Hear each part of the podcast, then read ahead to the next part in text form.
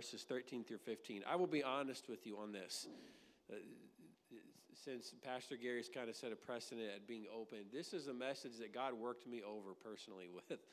Um, and it, has been something that I've been getting for the past several months. And, uh, you know, I, I just been waiting for the time where God would say, Speak it. But I want to talk to you from Joshua chapter 5. And I want to read verses, start reading in verse number 1. And it came to pass when all the kings of the Amorites, which were on the other side of Jordan westward, and all the kings of the Canaanites, which were by the sea, heard that the Lord had dried up the waters of the Jordan from before the children of Israel until we passed over, that their heart melted, neither was there any more spirit in them because of the children of Israel. At that time, the Lord said unto Joshua, Make sharp knives and circumcise again the children of Israel the second time. And Joshua made him sharp knives and circumcised the children of Israel at the hill of the foreskins. And this is the cause why Joshua did circumcise all the people that came out of Egypt that were males. Even all the men of war died in the wilderness by the way after they came out of Egypt. Now, all the people that came out were circumcised, but all the people that were born in the wilderness, by the way, as they came forth out of Egypt, them they had not circumcised. Same chapter, uh, same day, as a matter of fact. Um, verse 13 says, And it came to pass when Joshua was by Jericho that he lifted up his eyes and looked, and behold, there stood a man over against him with his sword drawn in his hand. And Joshua said, Are you for us or for our adversaries? And he said, Nay, but as captain of the host of the Lord am I now come. And Joshua fell on his face to the earth and did worship and said unto him, What says my Lord unto his servant? And the captain of the Lord's host said unto Joshua, Loose thy shoe from off thy foot, for the place whereon thou standest is holy. And Joshua did so. I want to talk to you for a few minutes tonight on this title Take Off Your Wilderness Shoes. I'm thankful, first of all, let me just lay this some groundwork for just a few minutes here tonight. I'm very thankful for God's greatest gift to mankind. And that is not the car you drive or the house you live in or the beautiful spouse that you have sitting by you or the beautiful spouse that you hope one day will sit by you or your wonderful, awesome, perfect kids. Because we all know all of our kids are just perfect little angels. That is not God's greatest gift to you, although those are good gifts. But the greatest gift God ever gave to mankind is the ability to repent. And when you think about it, that's really an amazing gift. Because no matter where you're at, it's like a GPS, it re- just recalculates you. And no matter how far down the road you go, your GPS will tell you you're going the wrong way until you turn around. And that's kind of what the grace of God is like. God just keeps talking to us and keeps speaking to us until we follow His will and His plan and I'm grateful for that. But sometimes it's from known sins that we know we messed up. You know, if, if you go out and you slap somebody in the head, you know you need to repent over that. If you commit adultery, one of the, the obvious sins, that's something that clearly needs to be repented and made right. But there are also unknown sins. And there are things that develop in us over a long period of time that we may not even realize are there. As David said in Psalms 19 and 12, who can understand his errors? Cleanse thou me from secret faults. Now, when David said secret things, it was not things done in secret, but things he was unaware of, attitudes and spirits that had developed in him over time. Sometimes it's like cleaning out your shoe closet. Now, I have a shoe closet, it's more like a shoe pile. When I get home, you know, I now I'm organized because I have to be. Uh, that's another story altogether, which I'll spare you the details of. But I, I finally got or I finally got my shoes organ my, my shoe so-called closet organized. I guess it was about two three weeks ago, I didn't have any, any more place to put the gear that I was buying for a guitar, much to my wife's chagrin. So I had to put it somewhere, and so I decided to clean out my shoes. And you know what I discovered? I found an old pair of shoes there I'd paid a lot of money for that I had even forgotten I had. And they were way at the bottom. And they were an expensive pair of shoes, and they're a good pair of shoes. And I'm thankful for them because they're actually really warm and they got thick soles, and winter time's coming up in a few months. But I was like, ah, I didn't even know I had those. I, you know, I don't know. I thought they fell into the vortex somewhere. We have a vortex in our house. And when things fall on the ground, that's where lost socks go and guitar picks. It goes into the vortex. Our dog knows the secret entrance to the portal of the vortex. He finds it, he knows the key. but sometimes it, it, really is like cleaning out your shoe closet. When you, when you begin to take inventory of things in your life that you don't want there, and you're honest with yourself, okay? And you ask God to show you things, it's like cleaning out a shoe closet because there are things that develop there over time that you're not aware of. What's interesting about our text is that these events occur right before Joshua and Israel would fight the Battle of Jericho. For 40 long years, they had wandered. And all the men of war, the Bible says, who came out of Egypt were, were basically dead. And of course, that's accepting for Joshua and Caleb. They must have thought, Lord, we're finally ready to go into Canaan. But God was saying, No, you're not, because you got to get rid of some things first. You got some things that you have to clean out. Here they are at the entrance. They had wandered for 40 years, and they must have thought, What more can we possibly do? And God said, Well, you have to circumcise yourselves before you go into Canaan. Now, not here to teach about you know Genesis and the covenant of circumcision, but circumcision was an ancient covenant that God established with Abraham in Genesis chapter 15. He said, If you don't circumcise your children, they will be cut off from their people. Okay, and so the Jews believed that very strongly. And so before they were able to take a single marching order from God, they had to circumcise themselves. Because for 40 years they were wondering, but now God was calling them to start marching and stop wondering. They needed to be cleansed from that wilderness season. Why? Because they still had sand in their sandals and the wilderness in their hearts. And oh, how old, painful seasons tend to cling to us. In the wilderness, it was hot. Now, we give the Israelites a lot of flack because of their constant complaining, but I got to tell you, I probably would have been there complaining too. In the wilderness, it was hot. They constantly ran out of places to get fresh water. It was a desert, after all. Scripture says they wore the same outfit and the same shoes for 40 years. They couldn't go to uh, the king's boutique and buy a nice little pretty dress and have it delivered the next Sunday. They couldn't go onto Amazon and, and, and order a nice pair of shoes to stuff in the bottom of their closet and forget that they have. They couldn't do any of that. This was the desert. Matter of fact, furthermore, they ate the same meal for 40 years. They ate something called what is it in the Hebrew? Man is what we call it, but in the Hebrew it means what is it? They, didn't even know what it was. What is it? it? just comes from heaven. It appears. The Bible says it tastes like coriander seed, which probably would have been pretty tasteless, like, like little wafers. Uh, they were hungry at times, but they never starved, but God did leave them hungry. Furthermore, they faced the death of many dreams. They thought they would quickly go into Canaan out of once out of Egypt. Just a few years would go by and they would be marching right into Canaan and they would be taking lands left and right, but that was far from the plan of God. In fact, fathers, mothers, brothers, sisters, loved ones, aunts, uncles, friends who had come out of Egypt died and was forever gone to that hot desert sand. They were often attacked by their enemies. They waxed hot in the daytime and cold in the nighttime. They constantly wandered, never staying in the same place for very, too, for very much longer, very long. Never feeling anywhere at home, always sleeping in a tent.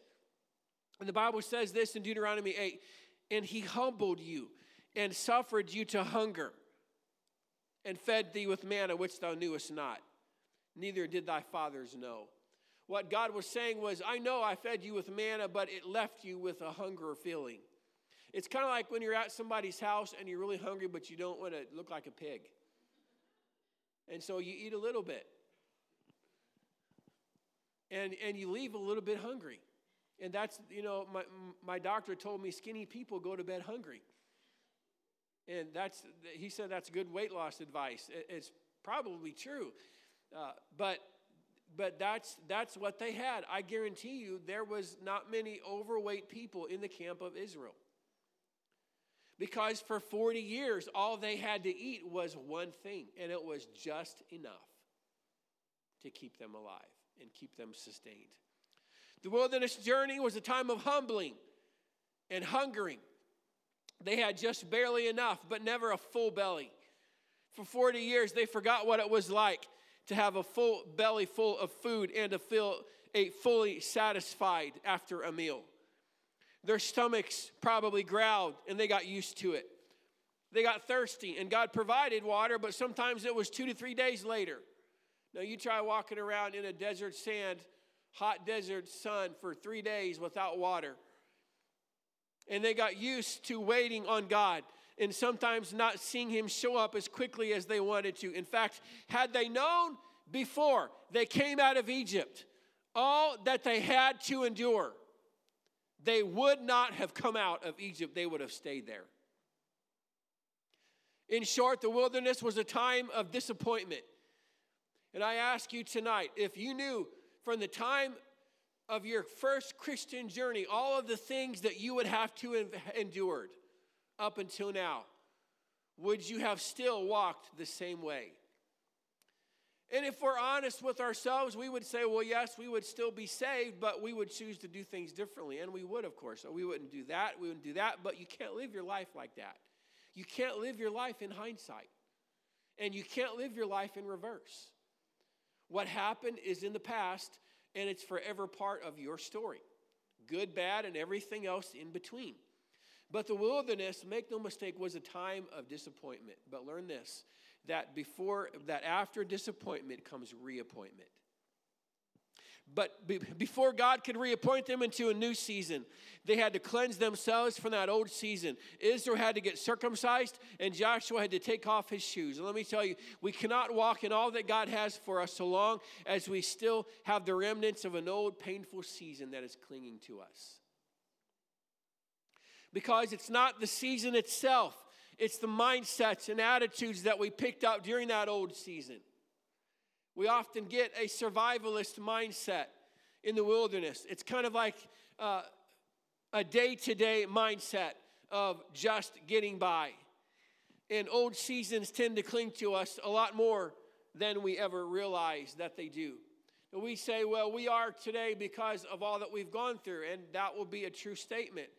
But along with everything that we are is good and bad. And there are good things that we picked up along the way, but there's some bad things that clung to us during that old season as well.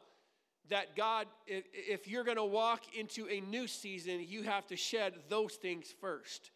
There's people that say, Well, I don't trust people because I've been wounded. Well, you're carrying that old season with you.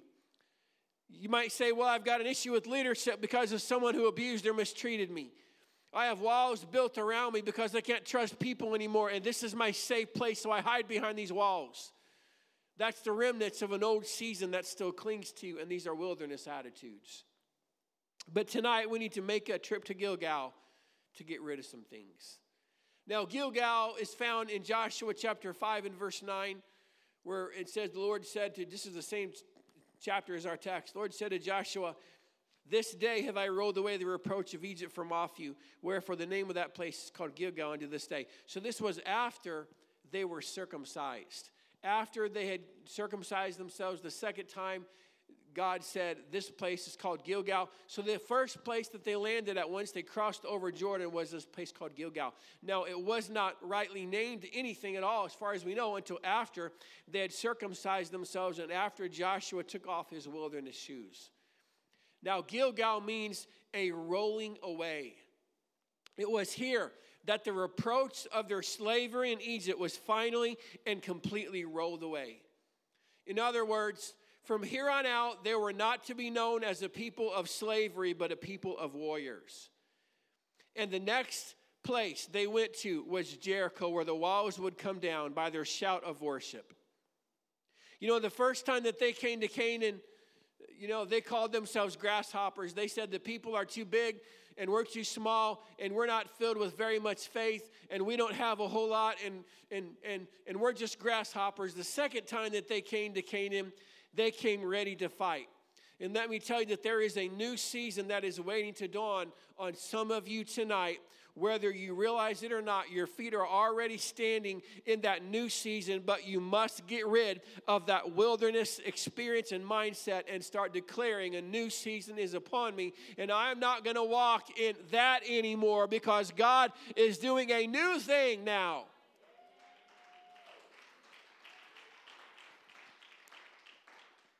He said in Isaiah, Remember not the former things, neither consider the things of old. Behold, I will do a new thing. Now it shall spring forth. Shall you not know it? I will even make a way in the wilderness and rivers in the desert.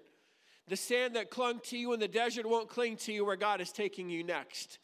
The shoes you wore in the desert won't be needed in Canaan. So we got to take off our wilderness sandals and put on our mountain climbing shoes because, uh, you know, we have to take off our Egyptian garments and put on our war clothes and get ready to fight because God is getting ready to propel us into the next level of spiritual warfare, and we have to be ready when it gets here. Furthermore, Israel did not walk perfectly in the wilderness, you may have heard. And they needed to cleanse themselves from doubt, fear, and even idolatry. Here are just a few of their mistakes that I found in studying this out.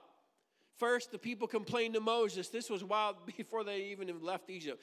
They complained to Moses that because of him and his talk of a promised land, Pharaoh made things worse for them. The people complained and said to Moses, Let us alone in Exodus 14. In Exodus 15, they complained about bitter water. In Exodus 16, they complained about being hungry. In Exodus 17, they complained about being thirsty. Just a few chapters later, in chapter 19, they forsook God and worshiped the golden calf while Moses was up on Mount Sinai getting the Ten Commandments. Just a few uh, chapters later, the mixed multitude of the people complained about food in Numbers 11. And the Lord burnt up the outskirts of the camp and sent a plague that killed a whole bunch of them. Oh, by the way, also that day, Moses asked God if he could just go ahead and die. just kill me now, Lord. Now, you talk about a bad day. I hope you've never had a day that bad. Lord, just kill me now. Just take me while I'm ready. Miriam and Aaron complained about Moses' leadership. Miriam got struck with leprosy. The people complained about how difficult it was to look and, and to conquer uh, uh, the giants in the land, so they refused to enter the promised land. Uh, furthermore, they complained again and wanted to kill Moses. They tried to uh, select another leader instead, and the Lord sought to destroy the people with pestilence. And had Moses not stood in the way, God would have done just that. Korah and his gang tried to overthrow Moses' leadership, and the earth opened up and swallowed them up. The people complained again, and they accused Moses of killing God's people. The people contended with Moses again because of no water. Moses got angry. God said, strike, God actually said, smite, or he said, speak to the rock. Moses struck it, and because of that, Moses himself did not get to enter the promised land. The people complained against God and Moses, and God sent fiery serpents to bite them, and that was the last mistake that you see them make. So, no, they didn't exactly walk perfectly in the wilderness. And many times we don't exactly walk perfectly either. We get angry with God for allowing things to happen, and we tell God how good we are, and that we think to ourselves how unjust God must be to allow us to go through all of those things. And we often end up getting angry at God. And often we don't repent over that. We just go along a merry way, never realizing that because we never repented and made that attitude right and reversed it, instead there has been a seed of unbelief that has been planted deep inside of us that has been growing growing. And it impacts our faith and it impacts how impactful we are in the kingdom of God because those are seeds the enemy plants during difficult seasons. And unless there's a constant washing from that and, and, and, a, and, a, and a constant cleansing with prayer and the Word of God, then those things begin to grow inside of us until we get to the point like David did where we have to pray, Lord, cleanse me from secret faults. That is from everything that's in me that I, that I don't even know about, things that have been growing in me that I don't know about, attitudes and thought processes that I don't even know about. Because if left unchecked, it will hinder you from accomplishing all that God has for you to accomplish in this season. From Exodus 13 and verse 20, the Bible says, And they took their journey from Succoth and encamped in Etham, in the edge of the wilderness. And the Lord went before them by day in a pillar of a cloud to lead them the way, and by night in a pillar of fire to give them light, to go by day and night. He took not away the pillar of cloud by day, nor the pillar of fire by night from before the people. There's something about difficult seasons that we often forget because when we look back on the most troublesome times in our life, we, we, we think of the pain that we had to endure or the wrong that was done to us. Just as Israel would have looked back and they likely would have remembered all the, the heat and, and, and, and all the people that they had to bury. And the millions of people got buried in the wilderness. About three to five million people came out of Egypt, and most of them would have died in the desert sand after those first two years. And then God said, 38 more years, you're going to wander around until everybody from like 20 years and upwards was, was dead. So, for not, basically 19 years and under, they would have survived it. But they would have had to endure it, and they would have remembered all that. But there, is, there was something here that they would have missed. And that was Israel had the nearness of God in the wilderness in the form of a fire by day, fire by night, and a cloud by day. But understand that once they crossed over into Canaan, the tabernacle of witness, that is where the ark of the covenant and the most holy place was, rested in a place called Shiloh, and there it stayed. Now, when they were encamped in the wilderness, it was, it was the Ark of the Covenant and, and the tabernacle of witness in the center of the camp. And then there were the 12 tribes that were surrounding it, and it literally formed a cross. Whenever, whenever, if you looked at it from an aerial perspective, it would have formed like a cross. And of course, we, we see the great you know, resemblance in that, how it simplifies the Lord and the power of the cross in our life. But, but, uh, but they would have had they would have had that nearness of God. And so at any time of the day or night, they could have gotten out of their tents at 3 o'clock in the morning, unzipped their tents, looked out, and they would have saw the pillar of cloud that was resting above the tabernacle. By day, when it was hot, all they had to do was look up, and they saw that same cloud that followed them for 40 long years. They had a nearness of God. While the wilderness was a place of being close, they could see his glory resting at all times on top of the camp. They had to travel to Shiloh to experience the glory once they crossed over into Canaan. They had to go a little bit farther because at first, when they came into Canaan, they were all together. But then God said, okay, now we're going to split out. We're going to separate the land. You're going to go over here. Benjamin's going to go over here. Uh, Judah's going to go over here. Uh, uh, Manasseh and Ephraim are going to go over here. And they all split up. But they were supposed to come back in Shiloh to worship and make their sacrifices. And once they came back to Shiloh, that would have been where they would have experienced the glory cloud. And they would have been reminded of the God of Israel. So, you know, God was always around them and near them, but there was a special presence of God that was with them in the wilderness. But they were often so caught up in their complaints against God that they lost the beauty of His divine presence in the wilderness. And we often look back and despise our wilderness journey and the painful path that we had to walk, the difficulty and the pain of it all. But what we casually miss is the incredible closeness of God that we felt during those painful seasons.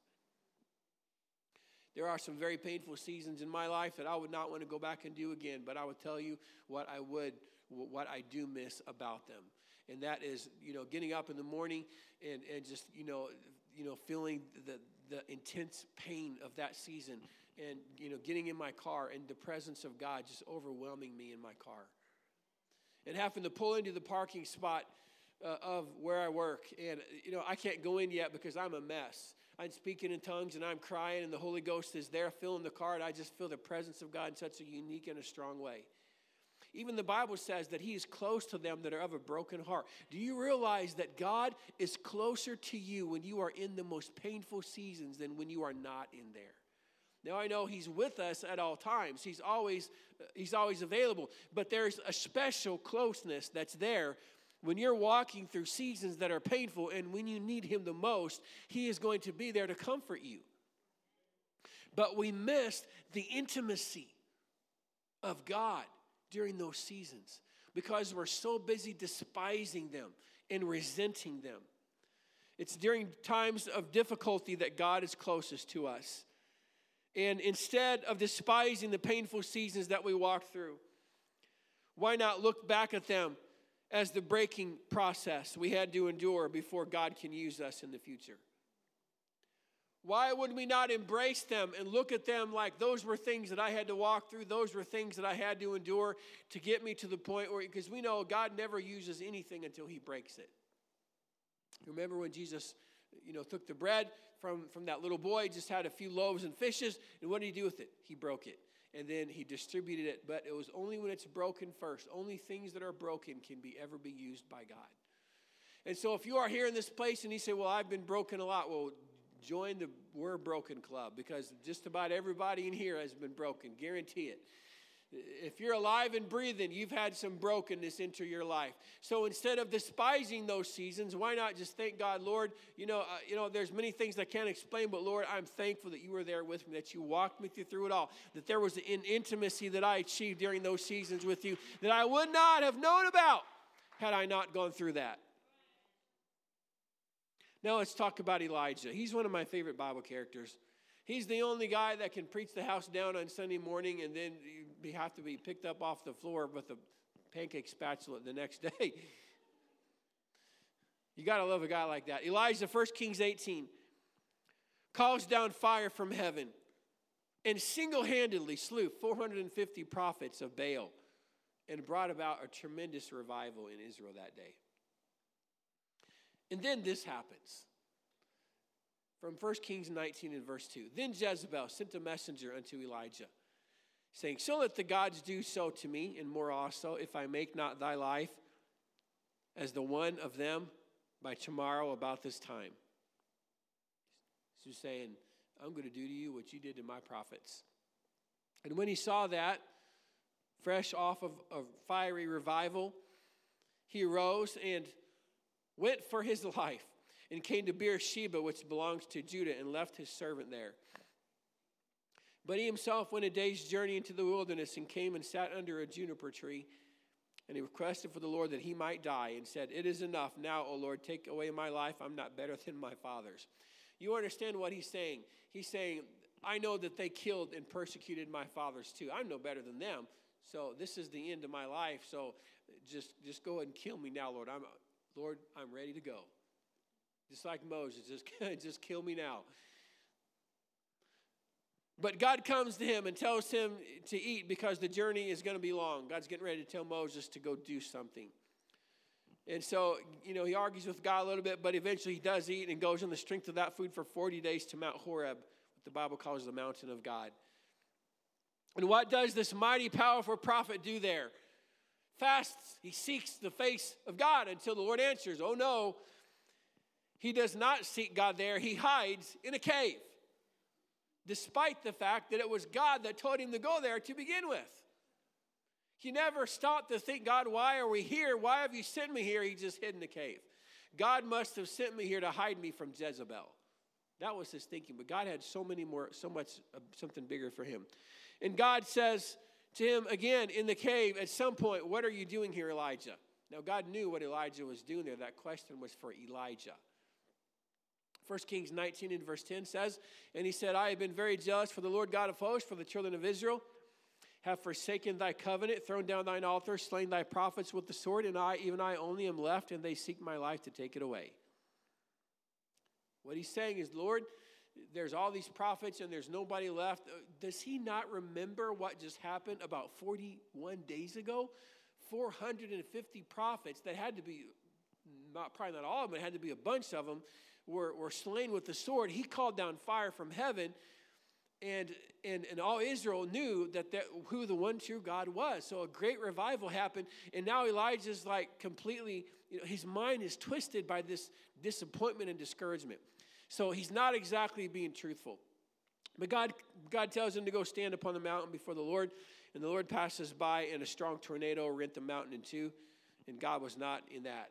Then an earthquake, and then a fire, and God wasn't in any of them, and then a still small voice. Now, we don't know what the still small voice said, but there was some kind of voice that spoke to Elijah. But even after God speaks, Elijah goes back to his little cave again, but this time he stands in the entrance of the cave as if I'm, I'm partially out of it, but I'm not completely out of it yet. And God says again, What are you doing here, Elijah? Now, watch what happens.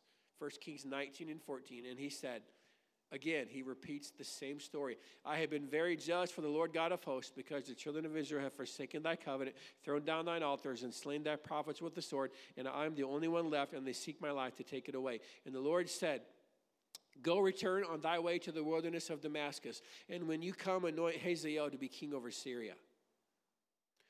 And Jehu, everybody say Jehu, the son of Nimshi, shalt thou anoint to be king over Israel. And Elisha, the son of Shaphat of Abel Meholah, shalt thou anoint to be prophet in thy room.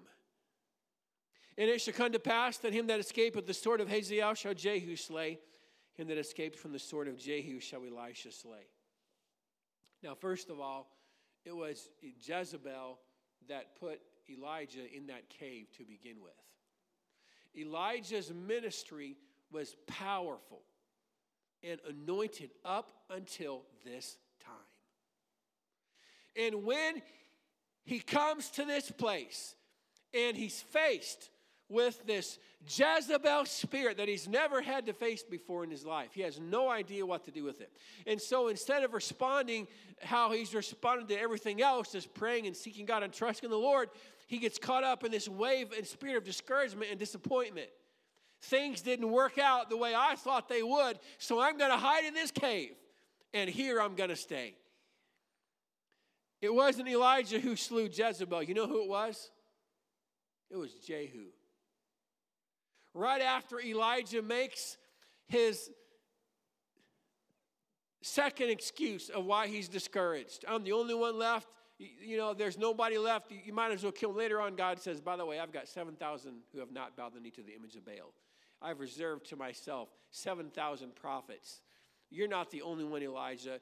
That spirit of Jezebel just is making you think that you're the only one. When Jezebel heard that Jehu was coming, she painted her eyes. She put on her racy attire and batted her eyes and tried to seduce him. But Jehu looked up and he said, Who's on the Lord's side? And two little eunuchs looked out the window. And he said, Throw her down, boys. And just like that, that spirit of Jezebel was broken off of those eunuchs, and the power of God came on them, and they threw her down. And just like Elijah had prophesied, the dogs licked up her bones there. But it wasn't Elijah who did it, it was, it was Jehu. It was a battle that Elijah could have perhaps done, but he could not go into that season because he was so entrenched in his past disappointments that he could not see the bigger picture. He could not, for whatever reason, shake himself loose from that past season of disappointment that kept hammering at his spirit over and over and over again. It kept reminding him of his failures. This is how you failed, and this is what could have happened, and this is what should have happened, or, or this is the way it was supposed to be, and you were wronged, and, and, and they were wronged, and then it seems like they got away with it, and now look at where you at. You're hiding in a cave, and they're out there, and you're the only one, and God's just going to kill you now. All these thoughts were racing around in his mind, and he could not shake himself from that so God says, okay, your ministry's over because you can't face what I need you to face. So I'm going to have you anoint somebody else, not only to, to, to defeat the spirit that's on you, but I'm going to anoint somebody else to complete the ministry that you should have completed. Elisha is going to be prophet in your room. And God told him that Elijah was going to be prophet in his stead. In other words, the double portion that Elisha got might have actually came on Elijah had he tarried long enough and waited on the Lord and shook himself from those past seasons. Now, I will, I will tell you this. I know, as sure as I'm standing here, 90% of people's problems are the results of their perspective of their past experiences. And I'm speaking for myself. I'm not pointing any fingers. I mean, this is, this is what we face. This is who we are. We come to this same place where we are hiding in a cave. And God is saying, you know what? I've got so much more great things, but if you don't come out of that cave, then somebody else is going to do the job that I'm spo- that you were supposed to be prepare, pre- prepping to do. Oh, Elijah was a great prophet. Yes, he was. He was a mighty prophet indeed, but his ministry was unfulfilled from this point forward Elijah did eight miracles, Elisha did 16 as far as recorded miracles in Scripture. So he literally got a double portion of Elijah's anointing. Elijah simply carried on the ministry, you know, uh, because Elisha didn't have his own mantle. He had the mantle of the prophet that preceded him. That never happened in any other place in Scripture, as far as I could tell, where another prophet passes on his mantle to another one. What, what, what, what, what God was saying was that I'm going to take the mantle or the ministry of you and give it to somebody else because you're caught up in this cave and you can't get out of it. And God is saying, you got to come out of that cave. You got to get rid of that wilderness experience. You got to let go. You got to forgive. You've got to shake off your wilderness. You got to get the sandals out of your out of your shoes, and you got to take off your Egyptian clothes, and you got to put on your war clothes and your marching garments because there's a new season that's going to come on you, and you got to be ready for it. And you can't be hiding in a cave when it comes. God has great things in store for you mountains to climb, devils to cast out, mighty deeds to do, but you have to cleanse yourself from that past season and walk in new victory. Because disappointment is just fear, but dressed up a little bit different. And I'm done.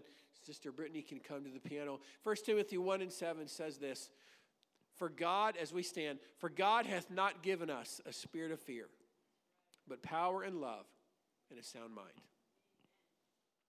I know, I'm going to very quickly tell you this story. Whenever, whenever I, I pastored years ago, there was a particular situation where I was, I was dealing, I did, actually I didn't know what I was dealing with. But I went into this home of this particular couple that I was really trying to help. And, uh, and, and I, I was, I was really genuinely trying to help them. And, but it, it, it turned out to be like three hours of them criticizing me. That's always fun. especially when you got to take it with kindness because you're the pastor. And, and, and I did. I took it with much kindness, but it wounded me to the heart. And, and the thing that they were, she was saying was, everybody feels like this. Now, this is what a Jezebel spirit does. And I know this because I have faced this and because the story I'm telling you right now. Jezebel makes you feel like everybody feels this way. And, and really, that's what Elijah was facing was this Jezebel satanic spirit you know, is it was like he felt like I'm the only one. He wasn't. God had so much more. But that's how Jezebel kind of gets you backed up into a corner.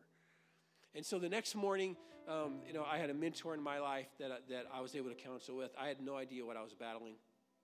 We were going to resign on Sunday because of it. And I'm just being honest. And, and uh, it was such, such an incredible spiritual attack.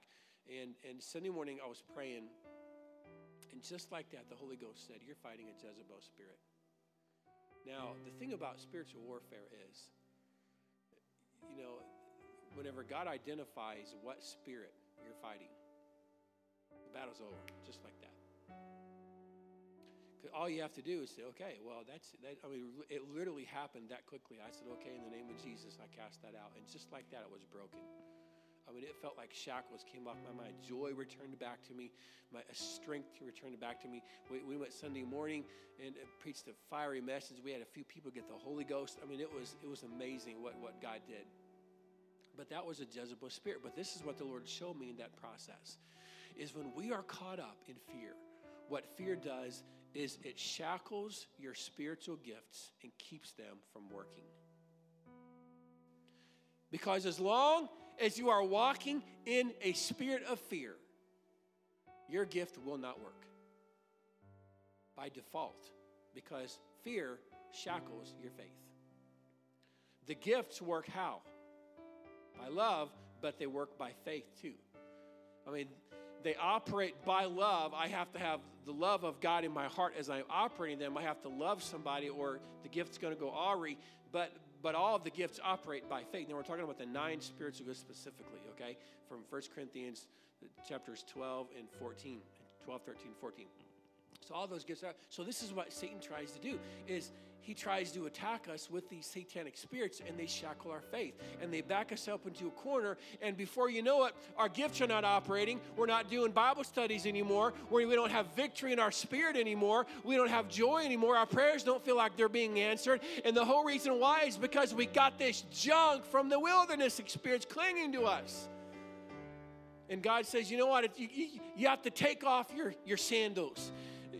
Moses. Or, you know, Moses had to do that in Exodus 33 because, or, or, sorry, in, in Exodus chapter 5 because he was in the presence of God when he came to that burning bush experience. But 40 years later, Joshua had to do the same thing because he too had that same wilderness sand in his sandals. And he had to take it off and he had to wash off his feet and change his clothes and change his raiment. And he had to tell Israel to circumcise themselves because we're not in Egypt anymore. We're not in the wilderness anymore. We're going into Canaan and we're going to do great things. And God, God's got enemies there and he needs us to be strong. He needs us to be warriors. So we got to take off our wilderness shoes and we got to stand on the promises of God. And you know what? And I'll be honest with you, there was a place I came to that I literally had to repent of attitudes that were still clinging to me from old past seasons. I don't know if I've got everything out. I hope so. If I haven't, the Lord surely will let me know. But but I'm trying. And I also know that there's probably people here right now that have felt that same thing that maybe there are some things that you need to just cleanse yourself from attitudes and mindsets. Maybe there's people you need to forgive. You don't even need to go to them and tell them. You just need to say, Lord, I forgive them. I let it go. They wronged me. I'm just going to let it all go. I laid at the foot of Calvary. I'm going to let it go. If, if it comes up in my mind again, every time it comes up, I'm just going to say, Lord, I let it go. I forgive them. I, I just release them in Jesus' name. And you know, when you start doing that and when you start cleansing yourself, then, then you realize that all of that disappointment only preceded the reappointment that God's getting ready to do to you and for you. Lift your hands right now and just call on his name right now. Jesus' name, Lord, I pray for a specific direction right now. God, for somebody, Lord, that they would see, God, all the great things that you have for them, God. In Jesus' name, I want to just open up these altars. Would you come forward and would you just find a place to talk to God for a few minutes here tonight before we leave? Lord, help us to cleanse ourselves from old past seasons that still cling to us, Lord. In Jesus' name, God. In the name of Jesus, Lord.